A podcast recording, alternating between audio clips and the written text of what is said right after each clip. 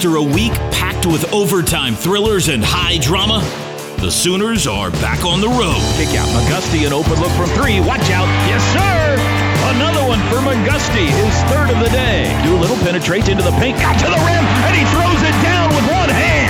That's a man-sized move for Doolittle. Oh, mama. Tonight, Big Monday, deep in the heart of Texas. Two old rivals, both desperate, in a late night battle in Bevo's backyard. Can the Sooners make it back to back conference road wins by grabbing a dub in the land of the burnt orange? We're about to find out.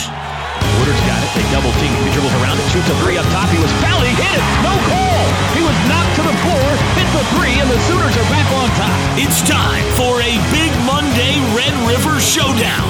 It's the Oklahoma Sooners and the Texas Longhorns. Here we go.